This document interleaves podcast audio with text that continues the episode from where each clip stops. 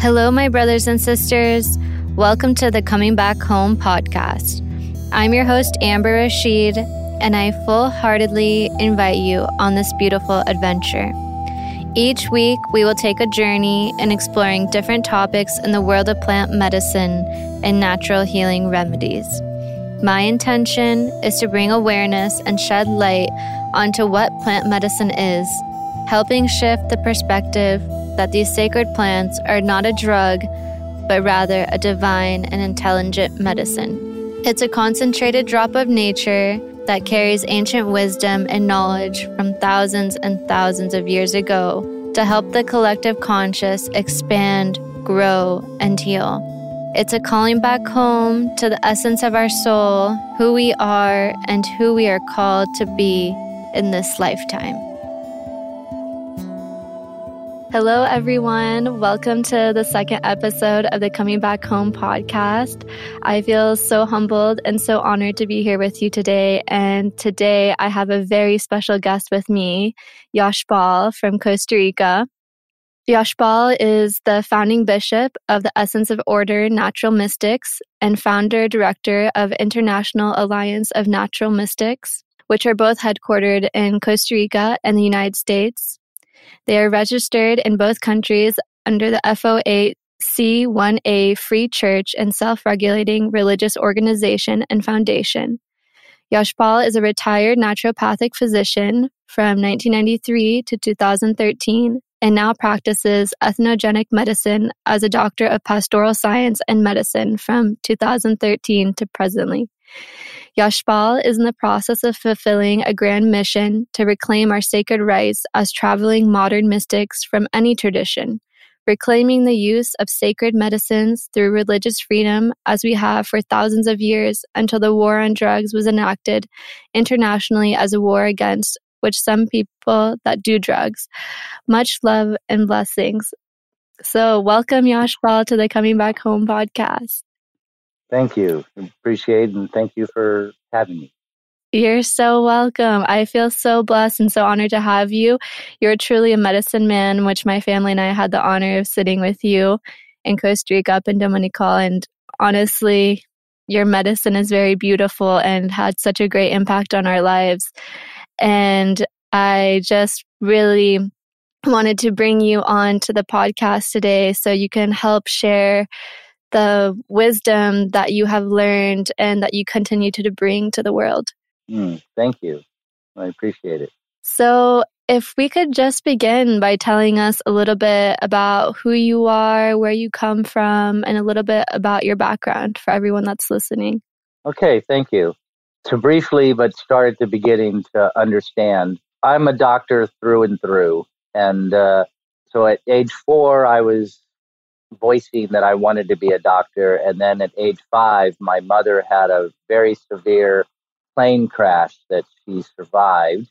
And so from age five on, my mom was blind and handicapped. She tells a story that when I was seven, so she was in a coma for three weeks and in a hospital for a year and a half. So I was around seven when she came back. And because I wanted to be a doctor, I helped her with all her physical therapy and took her to her appointments and all of that stuff. Where my father is a, I'm not sure what rank he was then, but uh, he retired as an Army colonel, so he was an Army officer. But anyway, uh, I got her walking after about four months. The first time she walked to the doctor appointment, the doctor took a look at her x rays and told her that she shouldn't be walking and ordered her a wheelchair. And I was seven. My mom would tell this story, and I looked at her and I said, Mom, you walk down here, you're walking back. Don't let the doctors mm-hmm. tell you that you can't walk.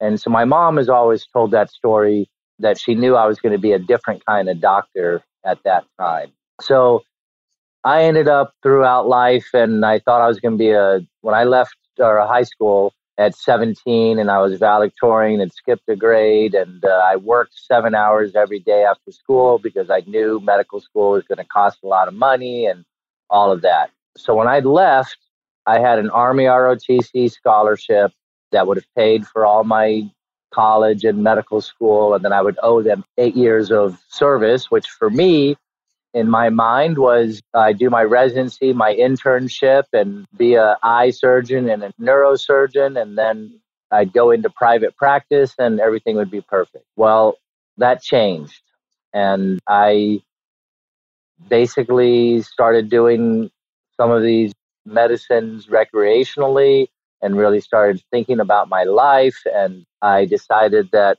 I didn't want to do regular orthodox medical. And I was in biomedical engineering. And when I got to my senior year, before that, we were doing robotics and artificial limbs and everything. And then when I got in the Jarvik 7, which was an artificial heart with Barney Clark, that happened. And so when I got into my final year of engineering, it was all artificial hearts, artificial livers, artificial this, artificial that. And I got very disillusioned and decided that I needed to do natural medicine.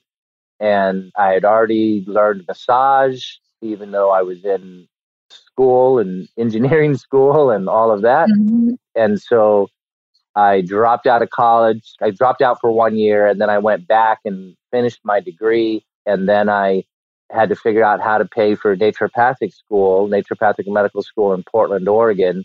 So I moved to the West Coast, living on a prayer. My family had disowned me financially because I wasn't going to be a regular doctor anymore. And I basically lived on crystals and moved across the country and then was a traveling massage therapist uh, up and down the West Coast until they finally had student loans available for naturopathic school.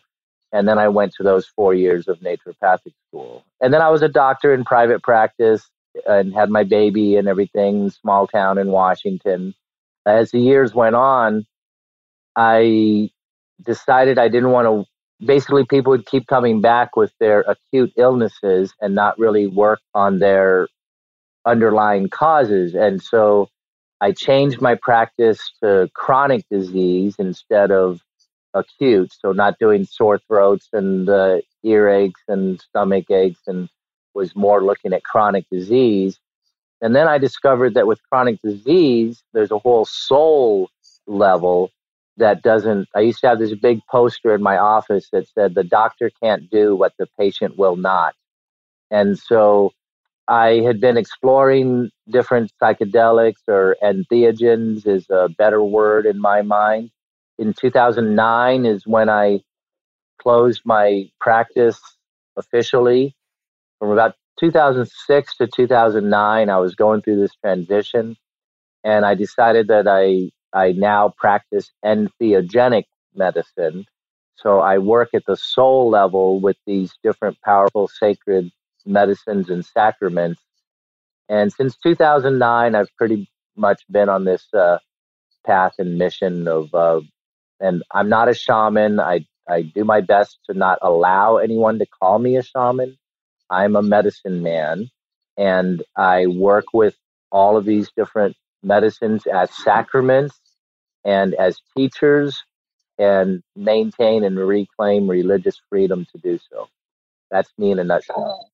Mm, that's so beautiful. Thank you so much for sharing all that. I I love your whole journey from what you explained from your childhood to where you basically are now and it really it's so interesting how our soul has a calling and even since you were younger like you you realized that calling and and then you just kept following it and life kept leading you closer and closer to the plants absolutely and so was there one particular plant medicine that like after like an experience that you had where it was kind of like the final straw like okay i'm gonna officially go into entheogenic medicine? Or was it just kind of like an accumulative of your experiences or or from several experiences that you had?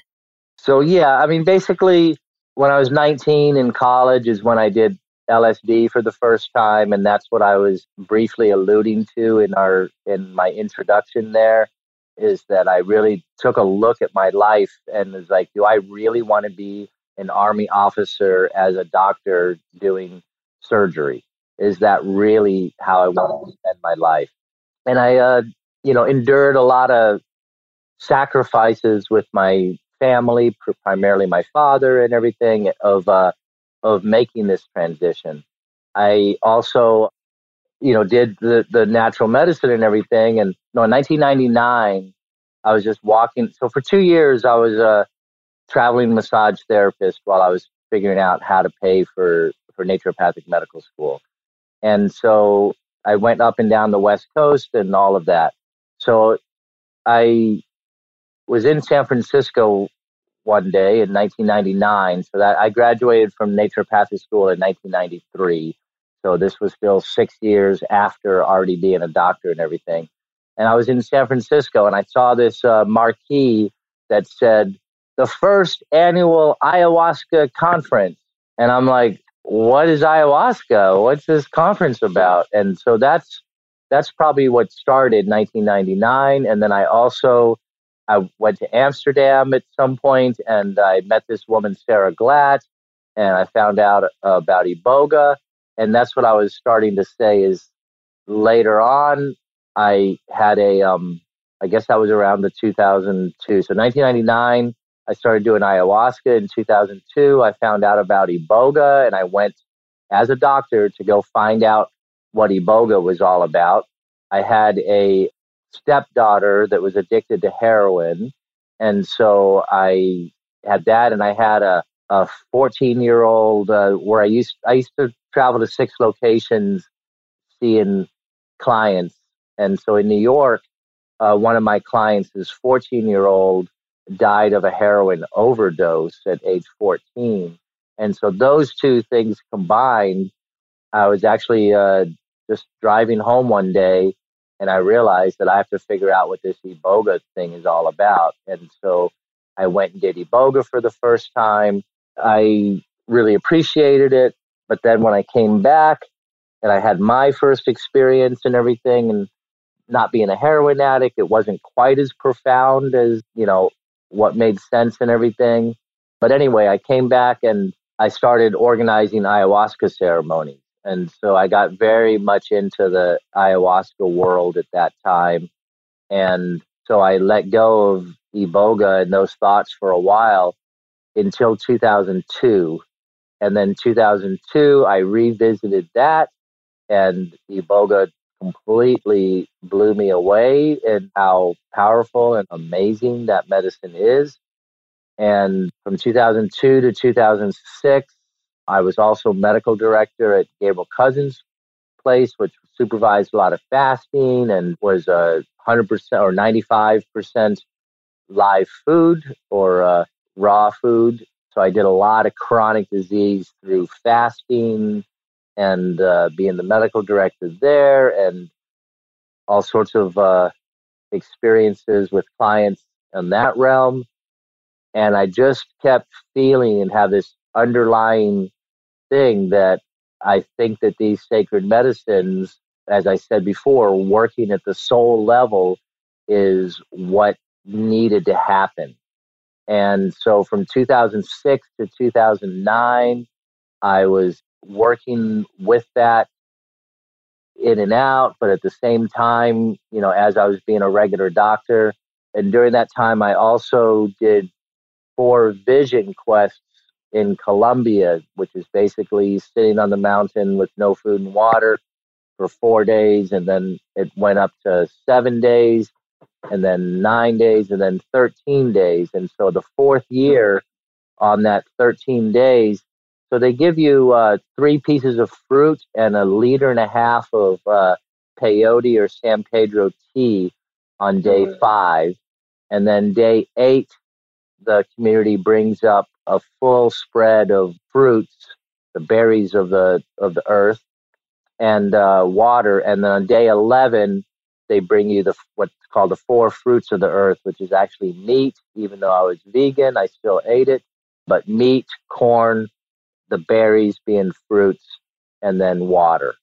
But uh, on that 13 day one, so at some point in there between day seven and nine, I basically was overflowed with this bright white light. And the way I said it, I was I was taken up in this golden light.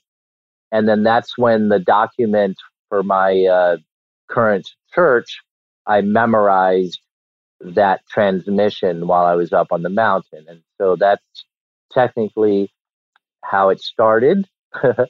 and uh, in 2009, and I decided I needed to get some space to really study and develop this and all of that. And I was busy as a as a doctor in private practice, and I took like six months to close my practice. And then since 2009, I've dedicated myself to what I term entheogenic medicine, which is working on the soul level with these uh, variety of, of sacred medicines. I came to understand that Schedule One and that all these things were illegal, but yet I was seeing such amazing results. And from the experience of a doctor, even giving natural herbs and everything, and counseling and stuff like that, that in a couple of nights of ayahuasca or one full session of iboga, you know, would take two, three, five, ten years for somebody to make the transitions that I was seeing happen, and also in my own life. That's why. that was beautiful. I totally resonate with what you're saying. And I think a lot of people listening would really appreciate your journey as well. And that's why I kind of started my whole podcast is that I want to help bring awareness and the, be a platform for plant medicine because as the world is right now, we're kind of seeing that band aiding the problem for all these years is not really working. And so the beauty of the plants is, like you said, they work on a soul level and really brings you back to the beginning so you can like unrelease, like release these traumas and misconceptions and beliefs so you can really get to the root and extract it out because for many, many years and generations, we've just been band aiding af- one after another. And so, yeah, your journey is just so beautiful. And I think it's so beautiful that, like God says, you seek and you shall find. And so you continue to seek and really tune in to the to your inner calling and your soul and maybe not understanding the complete why and how but just having that trust of your intuition to keep going and following I think that really will give a lot of people encouragement because even myself, I'm so young, but I feel like I'm starting to step into my power. And the more that I do continue to listen to my intuition and sit with the plants, the more insight I get and the easier things become.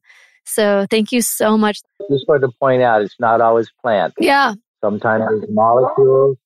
And I think that we had an experience with uh, a toad medicine, so that's not a plant either. I know a lot of people say thank you plant medicines, thank you plant medicines, and all this, but the main thing is is these sacred entheogenic. So entheogen, as opposed to psychedelic. Okay, psychedelic is mind manifesting.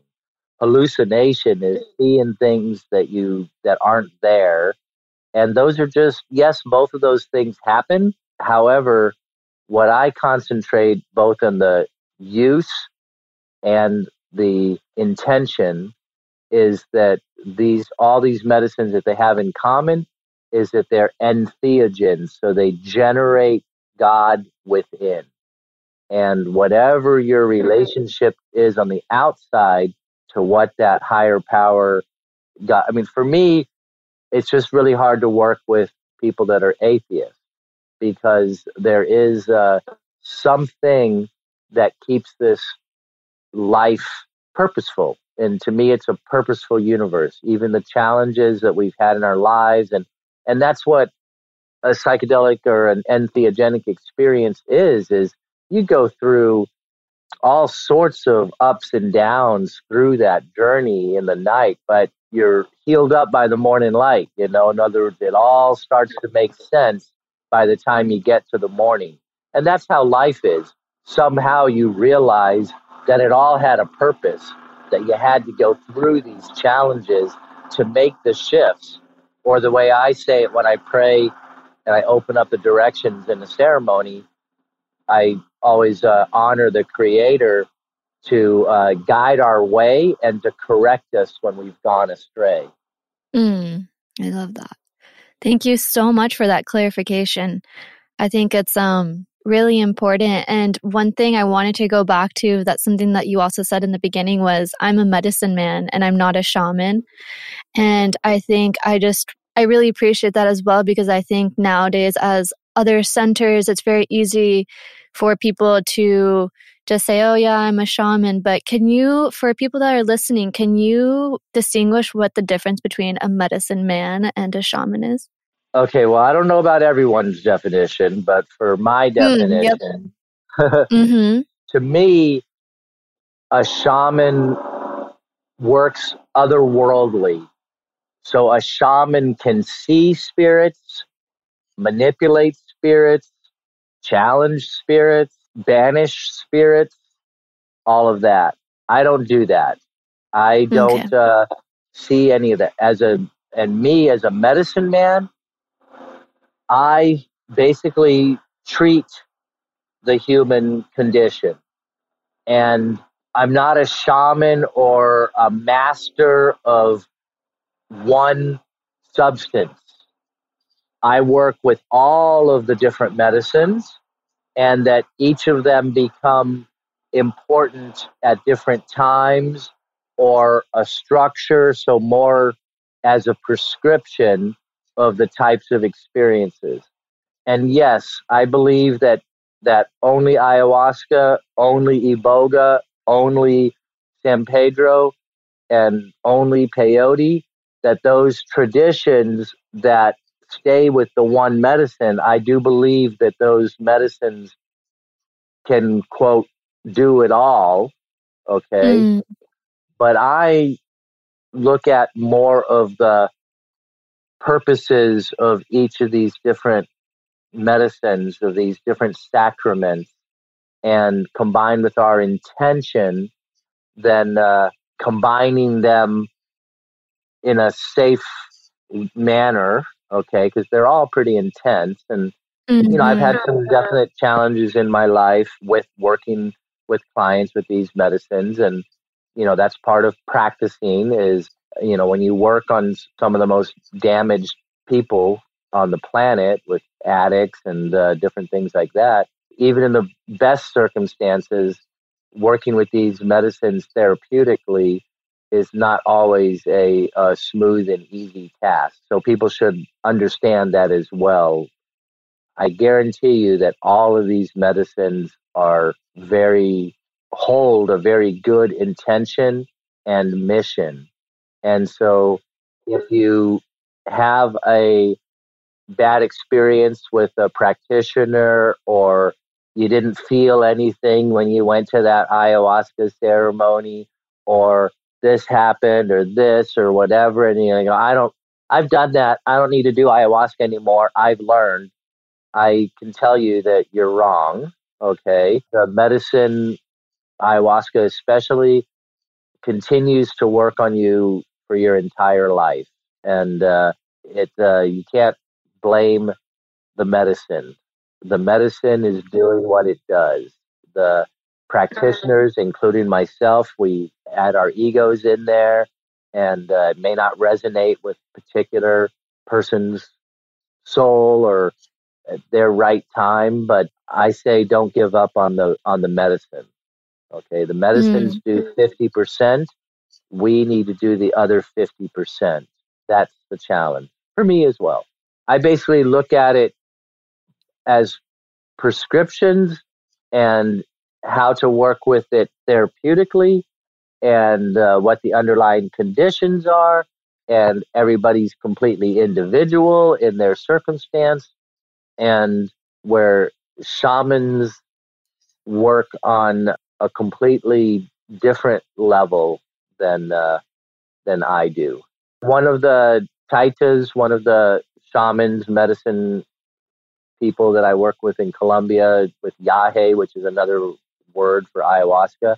I used to bring clients to him. You know, we'd be doing all of our work, and then we'd come to him for the ayahuasca part, and uh, we did that sort of jointly. And one of the things that he used to say, which wasn't quite as accurate, but what he'd say is, Yashpal is a physical doctor. I'm a spiritual doctor. so shamans are spiritual doctors in the aspect of that they don't have to like understand what's going on and in fact it's probably easier to not understand what's going on physically with a person. They can feel and sense how different energies and different spirits are affecting things and work on that level. And that's just not me. I'm not an i'm an artist. I'm a healing artist in the aspect of that. But uh, i'm not an artist and and i'll never really be in the aspect of drawing and painting. It's just mm-hmm. not where my gifts are, and sometimes we just have to acknowledge these things. Thank you so much for that clarification and just your pure honesty and like just this is who I am and you said so many great stuff. I loved also the part where you talked about intention and setting. I think that's really important. Even with I see like with psilocybin, for example, you know, people sometimes taking it for fun, but many of us may not realize that there's a very sacred spirit within the medicine. And so that sometimes, you know, people will have like a bad experience, but it's mostly due to because they're not in a safe place with people that know how to hold space or and they're just not doing it with intention. And so that's one thing that I've come across, especially in my generation, is people say, oh, like, you know, I'm having such a bad trip. And first question I ask is, what is your set and setting? Because it's so important. And I just really thank you for bringing awareness to that because I think that's something that needs to be addressed. I think some medicine can be used on a recreational basis but you still have to have that knowledge and you still have to understand where your set and setting is. And they can still be very therapeutic as well in that night at the festival that you did mushrooms that you lost your friends and you were wandering around wondering what happened and all of that. And uh, as you know in the tenets of my church the third tenet is that our bodies are temple and we reserve its holy rights and it's sometimes our bodies are temple, but I also can make the choice to use my body as a laboratory. And in that, as a laboratory, I may choose to see what it would be like to mushroom chocolate at a festival instead of, you know, a proper mushroom gala is you're blindfolded and you're, because mushrooms like to, or mushrooms like you to be still, but our egos and our minds and our resistance gets us to get distracted very easily. And so, mm-hmm. therapeutically, with mushrooms, it's much better to just be still and blindfolded and do a large dose and let it completely work on you. And uh, that's my biggest job is to keep people from being distracted when they're going through a mushroom experience. Oh, I think I need to go do this. Uh, I just need to. Could you mm-hmm. go get me? No, just go internal. Just go internal. And so I'm more like a policeman keeping them internal. Could you tell our audience of like what plants that you or what medicines that you specifically work with? Yes. So I can do a quick overview, but I do regular natural medicine in the aspect of supplements and herbs and uh, you know all of that stuff. When people come to me specifically as a doctor. Here in Costa Rica, and I also travel, I personally work with uh, 5-MeO DMT and Bufo alvarius toad, and I work with kambo, which is a frog, kambo frog that's burned into your skin. And so those are the two that I think are a good start for anyone. Okay. Mm-hmm. So I serve those most often now. I work with ayahuasca. However, I primarily bring shamans from Peru and Colombia up, or I bring people down to them. Though I also work with uh, ayahuasca myself, and we may do family sits or uh, holding space, but that's more letting the medicine, just holding space for the medicine to work on people as well, as opposed to what I'd said about working with shamans that can work on a completely different level mm-hmm. and that have had, you know, four four generations, uh, fourth generation medicine person in their blood and in their soul and in their spirit a lot more than it is with me. I also work with Iboga. I have not been initiated with Iboga, so I do work as it more as a therapeutic model. I work with addicts and with uh, chronic disease and things like that, uh, more with Iboga in that realm.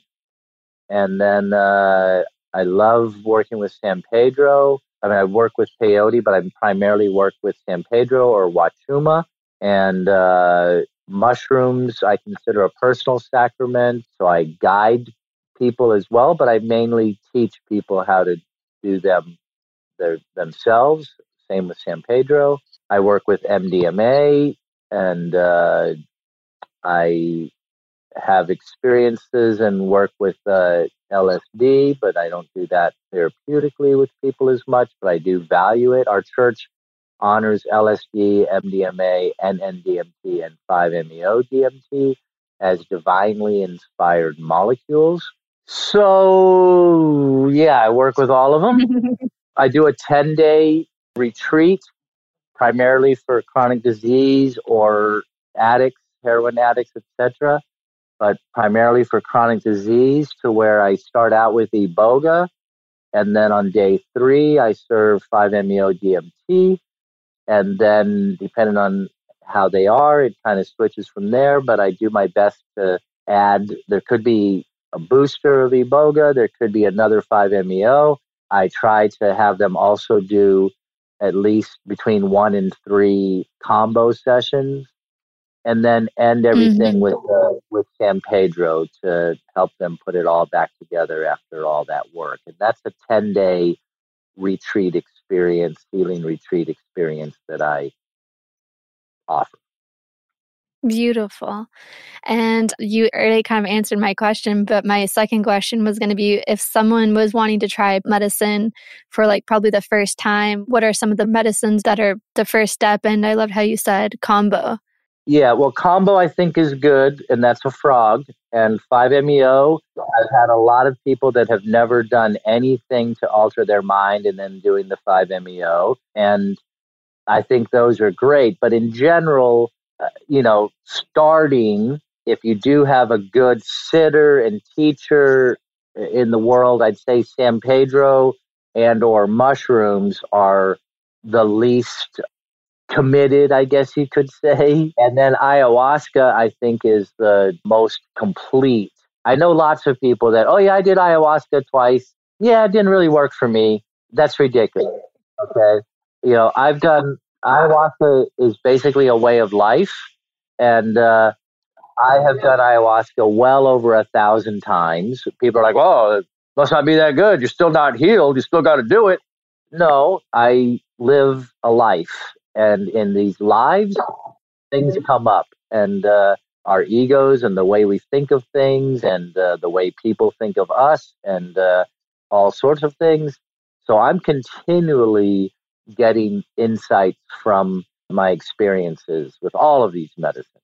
And uh, ayahuasca is one that I'll do until I die. And uh, Yopo is also another amazing medicine. I don't serve that. I work with Wilka, which I serve with, but we have a medicine man down here that does serve the Yopo, and that's an amazing medicine. Rapé is good to do on a regular basis. Sananga is one of the hardest things for me to do, and it's not that entheogenic, but it's definitely. yeah.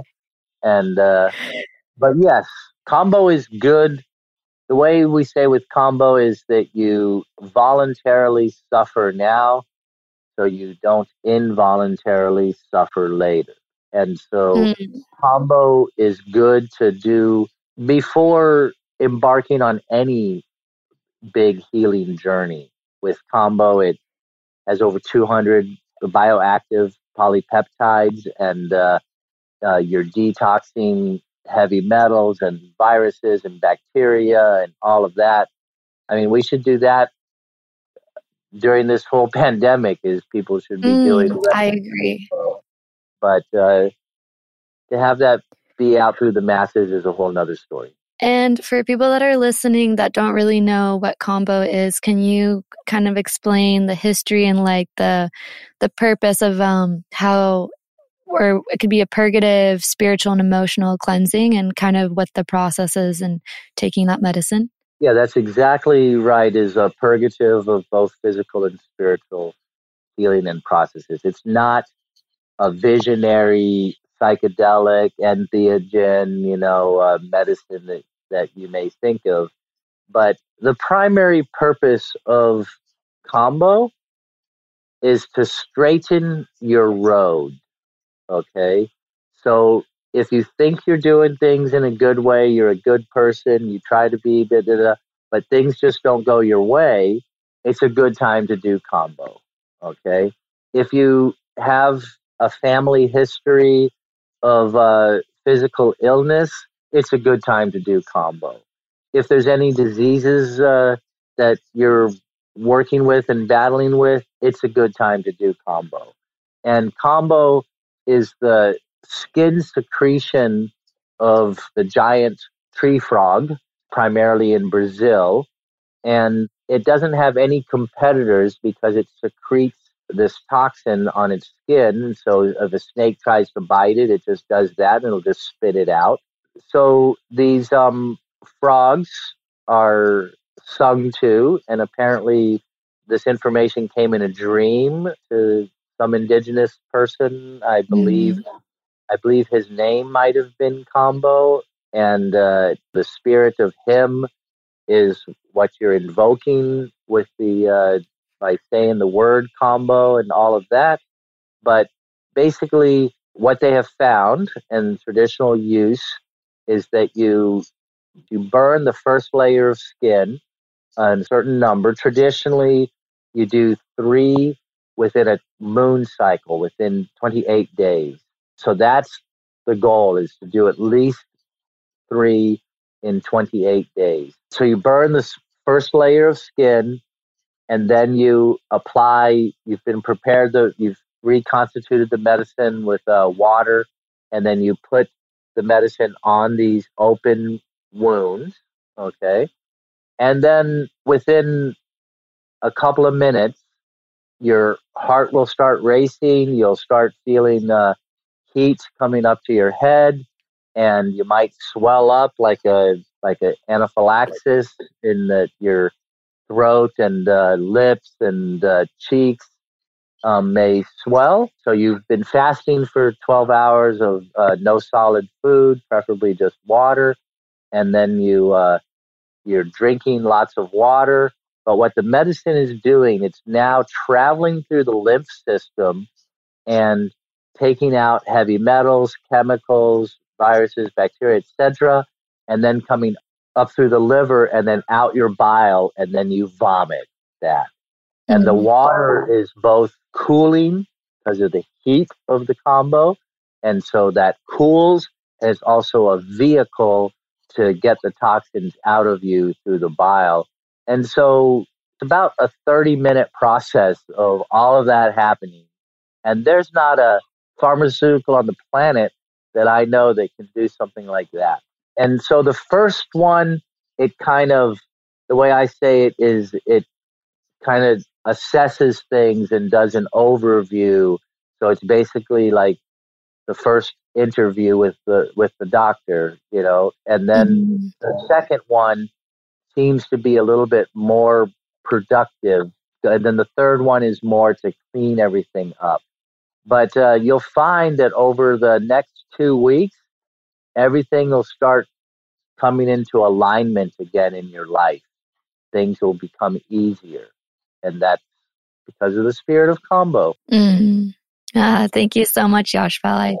I, I definitely resonated with what you were saying that it's definitely a voluntary suffering. I mean, I remember when I was doing kambo, I had these thoughts in my head like, what am I doing? Like, this is horrible.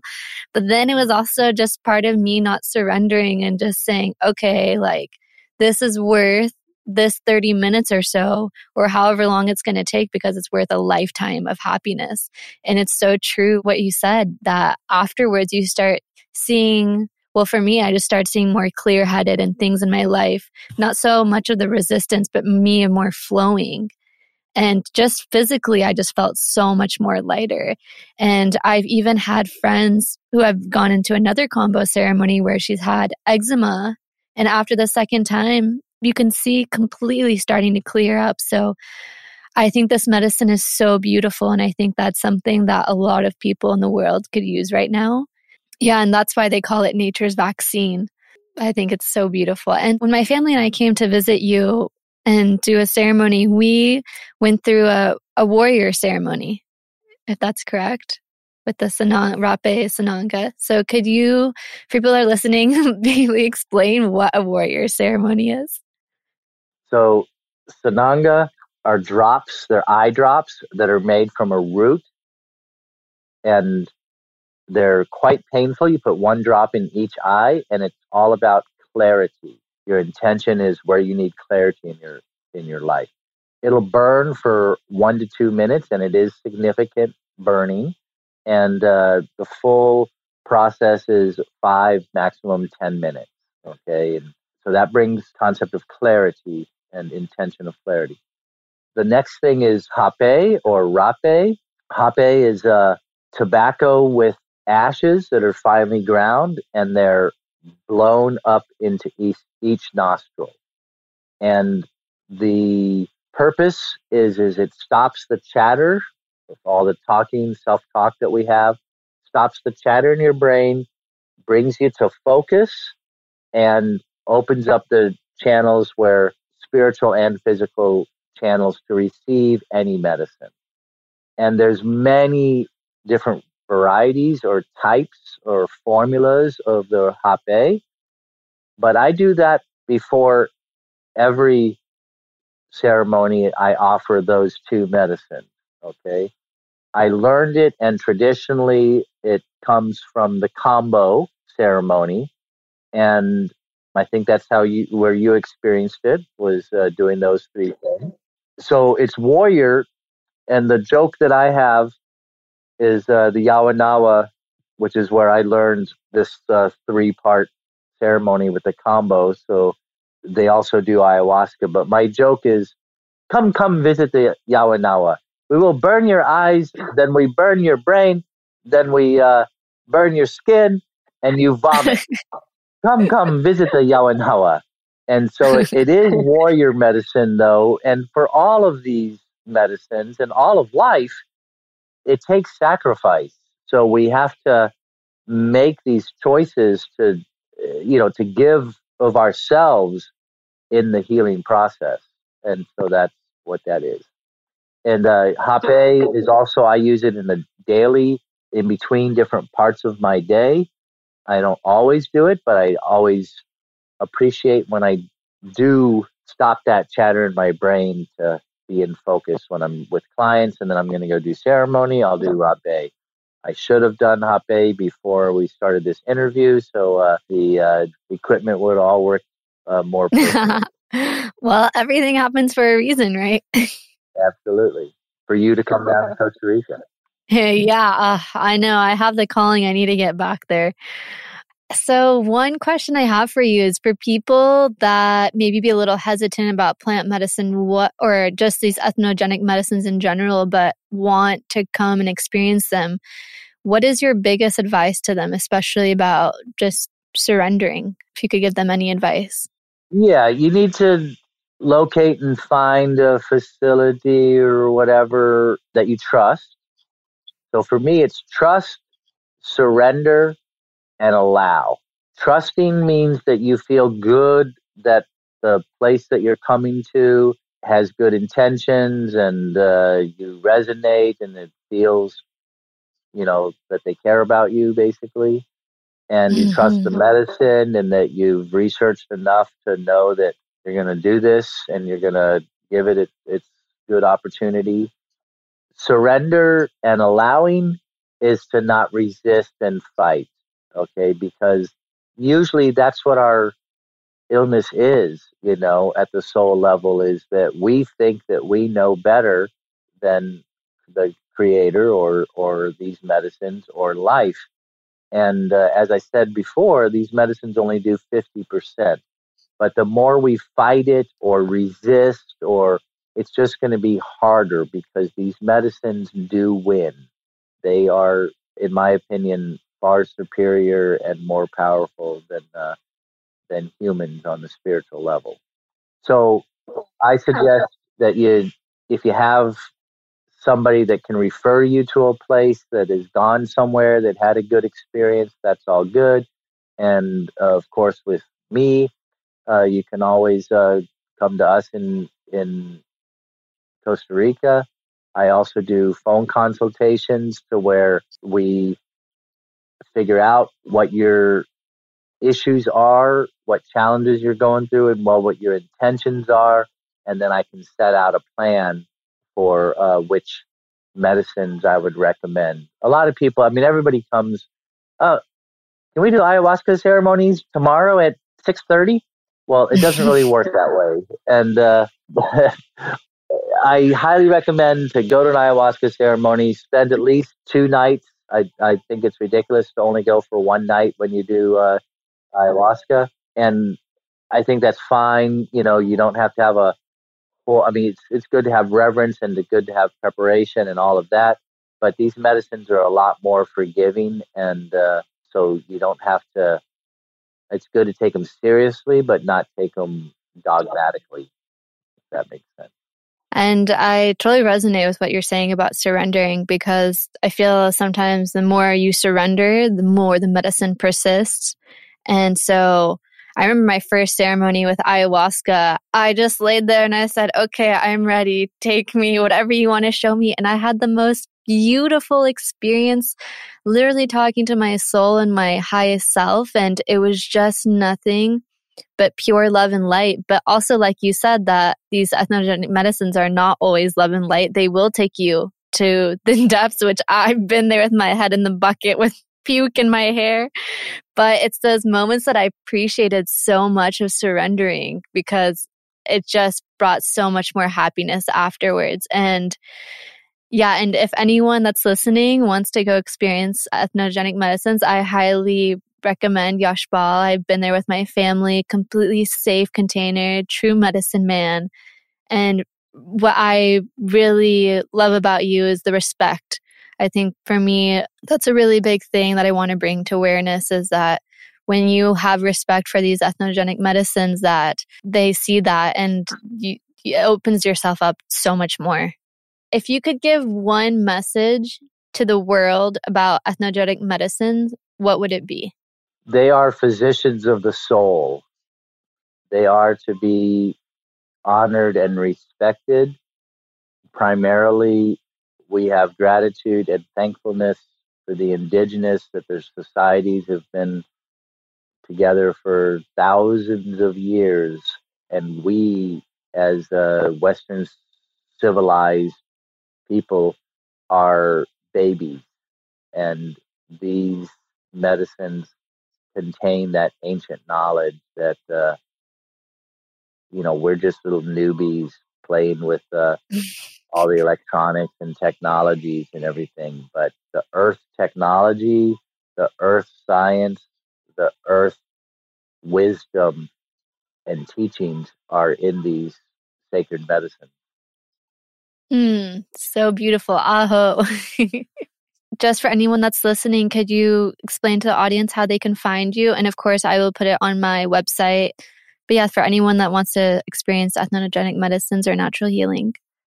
Yes, well, as we've learned in this, I'm pretty low on the technology side of things. So when I transitioned from being a doctor to doing all of this, I don't really have a website and all that available, but my WhatsApp, honestly, is uh, the easiest way to get in touch with me, which is uh, Costa Rican country code uh, plus 506, and then it's 8814 1813, or my signal is my US number, which is plus one three six zero three zero two zero zero four zero. And uh, my email is Yashpal, Y A S H P A L, at yashpal.com, which eventually will have information on there. And I believe the yashpal.com still has just a one page with my contact information at this moment. We are preparing for websites. We are doing all of these things, but they're not in place fully yet. They can just contact you and then you'll find me.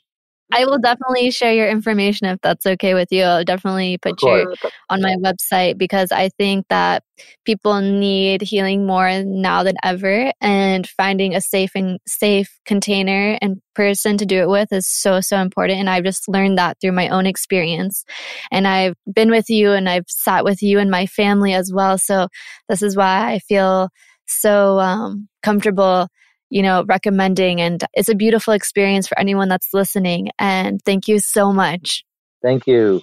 Appreciate you having me. I appreciate uh, you embarking on this uh, new endeavor. And uh, I wish you good luck and grace and uh, as we work out all the technological kinks of doing podcasts. And uh, I respect you.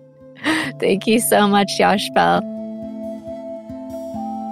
Thank you so much for taking the time to tune in to the Coming Back Home podcast. You can connect with me on social media platforms such as Instagram at Coming Back Home. Please like, share, and subscribe for more conscious, heartfelt, and healing content.